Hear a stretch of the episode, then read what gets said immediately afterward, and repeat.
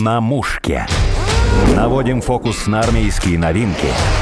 Разбираем танки и истребители. Понимаем нашу армию.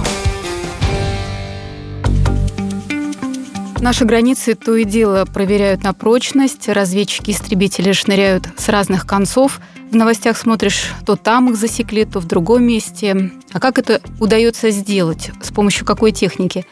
У нас в гостях человек, который знает про противовоздушную оборону все, причем и про современную, ту, которая была много лет назад. Военный историк, директор Музея войск противовоздушной обороны, постоянный эксперт на военную тему на телевидении и радио Юрий Кнутов.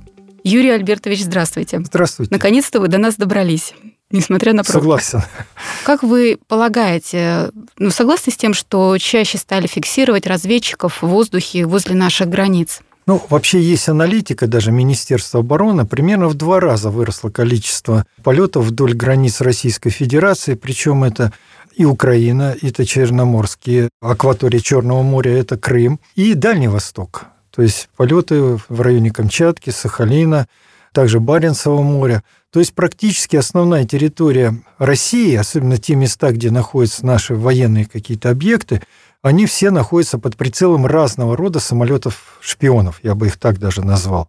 Но один из них наиболее известный – это Арси 135, причем они находятся на вооружении не только Соединенных Штатов Америки, но и Великобритании, а также других стран. Базируются и в том числе в Англии и в Германии на базе «Рамштайн».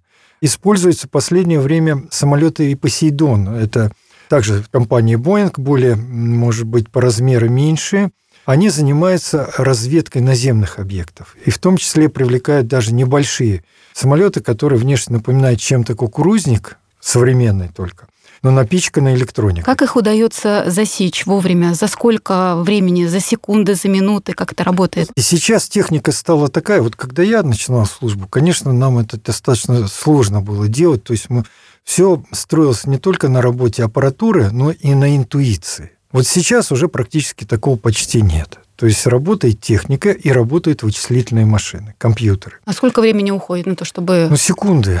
Секунды? То есть, да, то есть есть мощнейшие радиолокационные станции. То есть, ну, вот так, если кто-то не понимает, как это все функционирует, вот представьте себе, мы какой-то с фонариком светим, значит, вот в темноте. А самолет – это кусочек зеркала. И вот мы попали на этот кусочек зеркала, нам назад сигнал отразился. Вот мы, собственно говоря, во-первых, нашли цель, а по времени, по другим там составляющим мы определили все ее координаты мгновенно. Почему же они не боятся так близко к нам залетать и, в общем-то, ну, не, боя... вообще, боятся быть сбитыми? Вообще есть, во-первых, воздушная граница. Вот если за наземную границу отвечают пограничные войска, то мало кто знает, что за воздушную границу отвечают войска противовоздушной обороны. То есть есть первая линия, первый эшелон, и он несет ответственность за то, чтобы контролировать положение дел на границе и пресекать возможные нарушения. Если такие нарушения произошли и имеется соответствующая команда, то и уничтожать нарушителя. Но вот американские самолеты летают на расстоянии порядка в основном 50 километров. Были случаи, когда они подлетали на 20 километров. За последнюю неделю 30 самолетов было зафиксировано с разведчиков. И более того, эти разведчики Соответственно, действовали достаточно, ну, я бы так сказал, дерзко. Почему? Потому что потом по их маршрутам уже летали стратегические бомбардировщики. И минимальное расстояние, на которое подлетал Б-52, это вообще 15 километров. Была попытка со стороны американских самолетов пролететь над Крымом.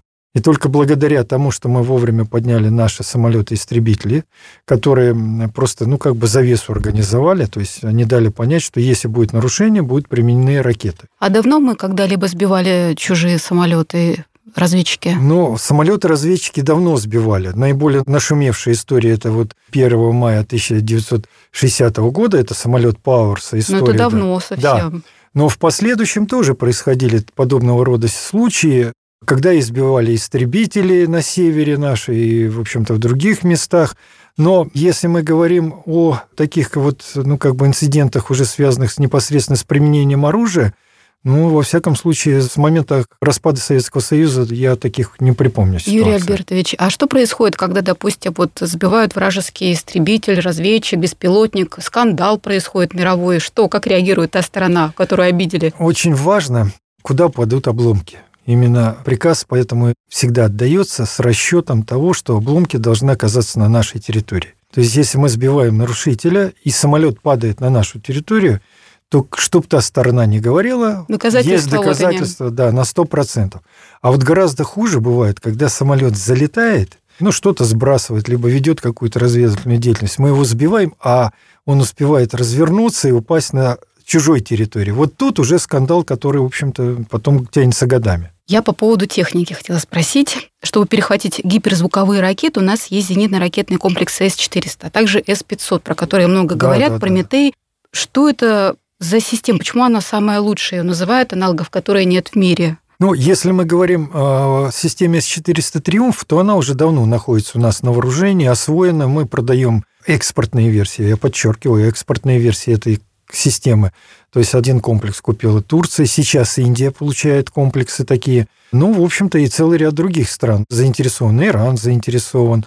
Ну, а до этого впервые Китай приобрел С-400. Вообще китайцы, они любят копировать наши системы, но вот С-400 у них не получается скопировать, они у нас купили его. И он у них находится на вооружении. То есть это системы противовоздушной обороны, причем они превосходят американские в разы. А вот С-500 – это новейшая система, ее даже называют система первого поколения воздушно-космической обороны. Если С-400 – это система противовоздушной обороны, то С-500 – это система воздушно-космической обороны. Он состоит как бы из двух частей. Я прочитал, что одновременно он может поразить до 10 сверхзвуковых целей со скоростью до 7 км в секунду. Да. Вообще невозможно Да, то есть это есть возможность вести огонь по баллистическим целям и боевым блокам межконтинентальных баллистических ракет. Причем поражение там, ну, разные данные, пока информация по комплексу засекречена, но есть вот данные зарубежные, которые говорят о том, что на высотах до 70 километров можно поражать спутники на низких орбитах. То есть это вообще уникальные характеристики. То есть в комплексе имеется две части. Противосамолетная, которая предназначена для уничтожения всех аэродинамических целей, всех типов. И вторая часть противоракетная, противокосмическая. И это как раз делает вот эту систему уникальной. Нет подобного ни у одной страны мира. Юрий Альбертович, это все-таки секретная информация. Откуда появляются у вас данные, как бы откуда вы все это знаете? Нет, ну вы знаете, эта информация, она идет в открытых источниках, просто мы как бы, ну, ее не так много, но она, в общем, периодически появляется, идет и в сюжетах каких-то видео, даже на военных каналах, там, типа «Звезда». И поэтому, собственно говоря... Специалистам тут... она доступна, вы... Да, просто обычные люди на нее не обращают внимания. Но враги наверняка следят за новостями. Враги следят. У врагов, в общем-то, задачи, конечно, очень серьезные. А используются для этого спутники в первую очередь. И почему такой ажиотаж вызвало вот последнее испытание нашей противоракеты, которая поразила спутник Целина-Д на высоте 480 километров. Причем поразила так удачно, что вот обломки этого спутника остались на той же орбите, на которой он находился. То есть э, не было засорения космического... А что, реакция какая-то была необычайная со стороны конечно, западных СМИ, да? Конечно, они... они были в шоке, они перепугались, американцы перепугались, потому что для них это вообще была фантастика что мы вдруг путем кинетического перехвата, вот представьте себе, две машины несутся на скорости 200 км в час и ударяются лоб в лоб. То есть мы представляем, что произойдет. А здесь скорости несколько километров в секунду. Там нет взрывчатки никакой в нашем перехватчике. Это просто металлическая какая-то болванка управляемая, которая бьет, соответственно, в спутник, либо в боевую часть ракеты межконтинентальной баллистической. И таким образом из-за этой кинетической энергии происходит разрушение ядерной боевой части либо спутника. Это уникальная система, и она, в общем-то, была раньше доступна только американцам. Теперь появилась у нас. Юрий Альбертович, но это еще не все. Оказывается, вот на днях пришла новость, что самая последняя разработка ракетной системы С-550, и она способна уничтожать космические аппараты. Для меня это как Звездные войны как фантастика. То есть, получается, война на уровне уже космоса да, идет? Да вы знаете, вообще вот буквально недавно английская газета Daily Mail написала, что одна из главных ошибок Байдена в том, что он уделял мало внимания космосу, и русские смогли американцев не только догнать, а в ряде позиций обогнать. Ну и в том числе, кстати, и Китай они тоже сюда же в один список с Россией стоят. Смысл в чем состоит? В том, что действительно у России появились возможности воздействовать на американские военные спутники. Вы вот здесь говорили о системе Иджис, да, там. Все эти системы функционируют только благодаря спутниковой группировке. Для того, чтобы перехватить одну ракету по американской системе, а она, в общем-то, я ее достаточно глубоко изучал, вот американские системы нужно использовать три спутника. И представьте себе, мы вывели из строя один. То есть уже фактически сама система вот эта многомиллиардная, она становится небоеспособна. Спутники американские также определяют координаты, дают целеуказания, ведут разведку и так далее, и так далее, обеспечивают связь, в том числе интернет. И у нас есть за счет этого возможность фактически оставлять американцев слепыми и глухими. Так, наши границы под контролем. Еще такая интересная разработка первый ударный беспилотник «Сириус». Говорят, что он первый.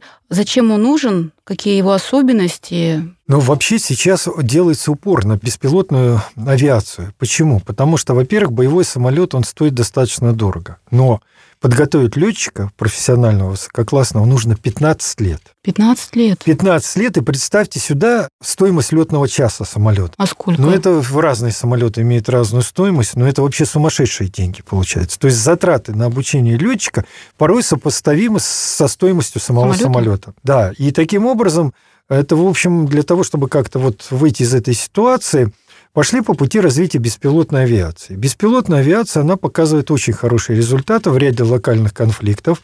И, естественно, мы тоже позаимствовали этот опыт. Вначале мы взяли израильские беспилотники, их просто покупали, Они копировали. самые лучшие беспилотники? Да, Израиль применял эти самолеты еще начиная с 1970 года в различных арабо-израильских конфликтах и довольно успешно. Сейчас мы полностью отказались от э, чужих технологий.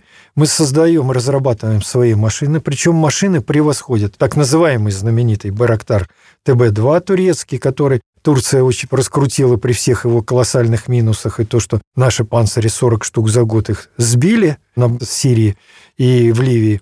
То есть получается, что мы создали сейчас действительно вот Орион, беспилотник, да, он находится на вооружении, проверен, опять же, в боевых действиях в Сирии, показал очень хорошие результаты, но его возможности ограничены. А Сириус да. будет еще круче. А Сириус будет, наверное, ну, раза в два э, лучше, чем Орион, то есть и по высоте. Его нельзя будет достать комплексы малой э, дальности противовоздушной обороны, а такие составляют основу блока НАТО. Его нельзя будет просто так обнаружить за счет использования технологий малой заметности. Более того, система спутниковой навигации позволит ему находиться и пролетать такое расстояние, пока топливо не закончится. То есть это до 3000 километров. А на чем они летают? А вы знаете, это обычный авиационный керосин и обычные двигатели, причем скорости у таких самолетов небольшие, там 150-200 километров в час. Ну, во-первых, это позволяет лучше прицеливаться, хотя там используются специальные системы, которые позволяют держать цель под контролем. Но самое важное, то, что небольшие скорости, они как бы вот на фоне облаков порой делают эти самолеты невидимыми. То есть с точки радиотехники я не буду сейчас рассказывать, это информация не секретная, но как бы достаточно сложная. То есть есть там наложение сигнала особым образом в противофазе, и когда убираются так называемые местники, либо облачность, то с ней убирается беспилотник. Вот мы сейчас уже разработали такие технологии, которые вот в том числе и для комплекса «Панцирь», они позволяют видеть в любых условиях вот эти самолеты противника, непилотируемые, соответственно, и уничтожать их с высокой эффективностью. При этом мы учитываем это и в своих самолетах сразу предусматриваем, чтобы таких проблем не возникало. И самое главное, что беспилотная авиация, она, в общем-то, относительно дешевая, как я уже сказал, но очень эффективная. Самолет оснащается высокоточным оружием, которое можно применять с расстояния несколько десятков километров. Вот представьте себе, мы выпускаем ракету до того расстояния, на которое действует ракета зенитно-ракетного комплекса. Ну, допустим, там с 40 километров, да, и с высоты 10 километров. И поражаем точно станцию наведения ракеты этого зенитно-ракетного. Промахнуться нельзя, да? Ну, промахнуться можно, но, в общем-то, делается аппаратура такая, которая гарантирует практически стопроцентное поражение, и за счет этого при минимальных затратах мы выводим из строя дорогостоящий комплекс. А где учат на тех специальности, которые управляют беспилотниками? А вы знаете, у нас есть уже специальное военное училище, в котором готовят авиационное училище, там есть факультеты беспилотной авиации, у нас есть командование беспилотной авиации. Причем беспилотная авиация, прежде чем что-то, какой-то вот самолет ставить на вооружение, мы обязательно его проверяем в условиях боевых действий, где он должен показать великолепный результат. Если этого не происходит, мы его отправляем на доработку, и если доработка не совсем удачна, то его просто не принимают на вооружение. Юрий Альбертович, мы все время соревнуемся с западными партнерами в военном мастерстве. Расскажите случай, когда у нас хотели украсть разработку или попытались сделать что-то подобное. Ну, вы знаете, наиболее вот известная, чаще всего приводимая такая э, ситуация, она сложилась в 90-е годы. У нас перед распадом Советского Союза был разработан самолет вертикального взлета и посадки Як-141. Уникальная машина по своим характеристикам. Ну, то, что она превосходила английский «Харриер», который считался лучшим на то время, это 100%. Но в связи с распадом СССР разработка не была запущена в серию. И кончилось тем, что американцы создали разные СП при КБ Яковлева в то время. АСП это что? Совместные предприятия. Ага. И через эти совместные предприятия за копейки э, купили, купили хвостовую часть, еще там ряд технологий, молодцы. поворотное сопло. И вот если сейчас посмотреть Як-141, документальные кадры, и посмотреть ультрасовременные, я в кавычках беру, F-35. Американские. Да, все будет один в один. Это только вот один из примеров. Такая же история с аппаратом Бур-4, который разрабатывался еще в 80-е годы. Это космоплан. Он должен был летать из космоса на Землю. Это небольшой беспилотник, соответственно. А носителями у них должны были быть корабли «Буран». Макет такого космоплана американцы тоже купили. Якобы для музея. На а сам... у кого не купили? Кто им ну, продал? Ну, ну вот 90-е а, годы а, ведь продавалось все тогда. И произошел. все продавалось за копейки. И, к сожалению, власть тогда, даже наша государственная власть, это все поощряла даже, передачу американцам, лишь бы им понравиться. И вот этот вот э, космоплан, его когда сейчас продули американцы в аэродинамической трубе, они вспомнили, что у них есть, он оказался идеальный. Они якобы сказали, ну вот нам для образца мы свой сделаем. Потом сказали, а прямо заявили, мы ничего делать не будем, потому что лучше не создать. А еще такой момент интересный. В советское время наш ракетный комплекс, знаменитый сейчас молодец, потому что его рассекретили, называли ядерный поезд смерти. Почему его так боялись за рубежом? Ну, вы знаете, тут, конечно, немножко еще и реклама сработала. Почему? Потому что Поезд имел на вооружении ракеты межконтинентальные баллистические, которые ну, в считанные минуты можно было привести поезд в боевую готовность и произвести пуск. Откуда пуск? Неизвестно, Неизвестно, да. Было несколько таких поездов, они все ездили по территории России, были определенные места, откуда можно производить пуски. Самое главное то, что в общем-то, точность поражения была очень высокая. Американцы пытались создать нечто подобное, у них так и не вышло. Они не смогли получить технологии, а как они узнали, американцы, про этот А вы знаете, ну, во-первых, разведка работает. Разведка работает очень, ну, так, что мы порой даже представить не можем. То есть работают спутники. Спутники позволяют сейчас, ну, наверное, текст газетный, во всяком случае, читать 100%. Со спутника? Да, со спутника можно читать. Ну, давайте так, вот кубинский кризис, да, Карибский кризис, который считается одним из самых страшных, хотя я считаю кризис 1983 года, о котором мало кто говорит, гораздо страшнее был, потому что в 60-м году во время Карибского кризиса ядерные силы были переведены, ну, допустим, я условно назову, в первую степень боевой готовности, а в 83-м в наивысшую степень готовности, и руководство США, первые лица США и целого ряда ведущих стран НАТО находились на командных пунктах и работали по кодам военного времени. Такого, в общем-то, в истории не было. И, собственно говоря, вот разведка в 60-м году американская, как они впервые стали предполагать, что там находятся наши ракеты. Со спутников были получены фотографии с американских спутников в 60-м году. Фотографии дорог, которые прорубили в джунглях. Делаются дороги, и радиус поворота оказался такой, который подходит только для тягачей, перевозящих очень большие грузы. И таким Узнали. образом они предположили, что вероятнее всего строятся ракетные позиции. А сейчас, конечно, техника такая, которая позволяет, в общем-то, наблюдать, как я уже говорил, даже тексты там можно Сильно да, не читать. напрягаться. И более того, анализируется ведь и открытая пресса. Обычные газеты, журналы, телевидение. Там анализируется каждое слово. И вот как пазл это потихонечку складывается, складывается. Например, вот один из заводов в советское время, да, он производил э, ядерное оружие. Где он находился, никто не знал. Американцы вычислили по куску карты, которая попала в программе «Время» на экран. Да вы что? Значит, а потом они начали наращивать, наращивать это, эту информацию, подключали доклады на делегации различных и так далее, и так далее. И по крупицам собрали, где находится электростанция с самой большой мощностью. Вычислили этот завод. У них, правда, на это ушло где-то года четыре. Но сейчас вот такого поезда ни у кого нет в мире. Вы знаете, как ни странно и как ни удивительно, Северная Корея буквально месяца три или четыре назад продемонстрировала стрельбу баллистической ракеты с такого поезда. Из туннеля вышел небольшой Опередили состав всех. с тремя вагонами, да. Поднялась ракета, там подбежал расчет в защитных средствах, привели все в боевое действие, ракета стартовала, и поезд снова в туннель ушел.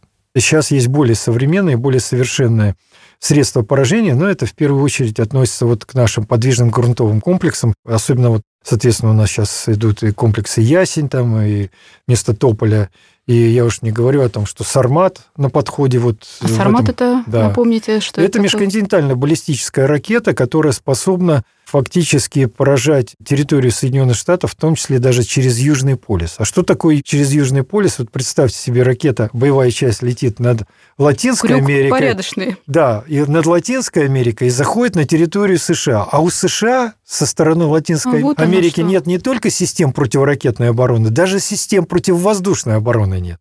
Стопроцентное уничтожение целей гарантировано. Вот мы сейчас эти сарматы, это вместо, ее называют уже на Западе «Сатана-2». Это вместо сатаны один, который уже ну, свои сроки вырабатывает. Сегодня все про американцев говорим, запугиваем их. Вообще, если бы побольше было здравомыслящих людей вот в политическом истеблишменте Соединенных Штатов Америки, я просто уверен, не было бы вот такой напряженной обстановки. Уже бы давно договорились, уже бы ударили бы по рукам, и уже бы мы бы и торговали, и сотрудничали. Вся беда в том, что люди, которые знают, что такое война, политики американские, они ушли из власти. И приходят люди, которые смотрели голливудские фильмы, как Капитан Америка в одиночку громит гитлеровскую Германию. Они играли в компьютерные игры, где 9 жизней. И ничего страшного, если ты погиб, а завтра у тебя новая жизнь.